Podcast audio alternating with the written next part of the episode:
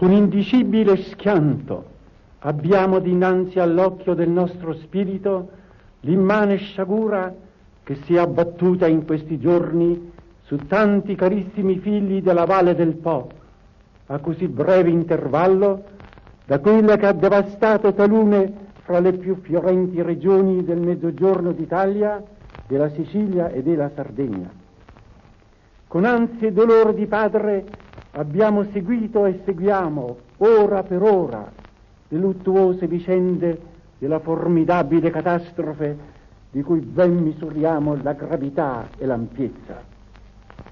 Mentre non lasciamo di innalzare le nostre più fervide preghiere alla divina clemenza a favore di tanti amatissimi figli così acerbamente provati,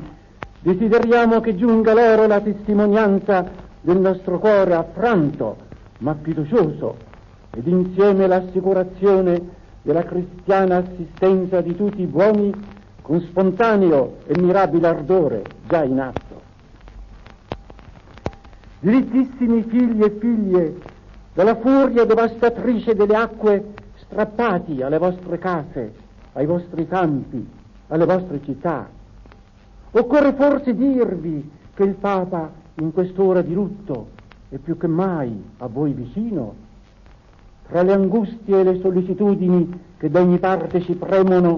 la vostra sventura sommamente ci addolora. Siatene certi e ripetitelo ai vostri cari, ai vostri bambini, a tutti coloro il cui spirito è invaso dallo scomporto.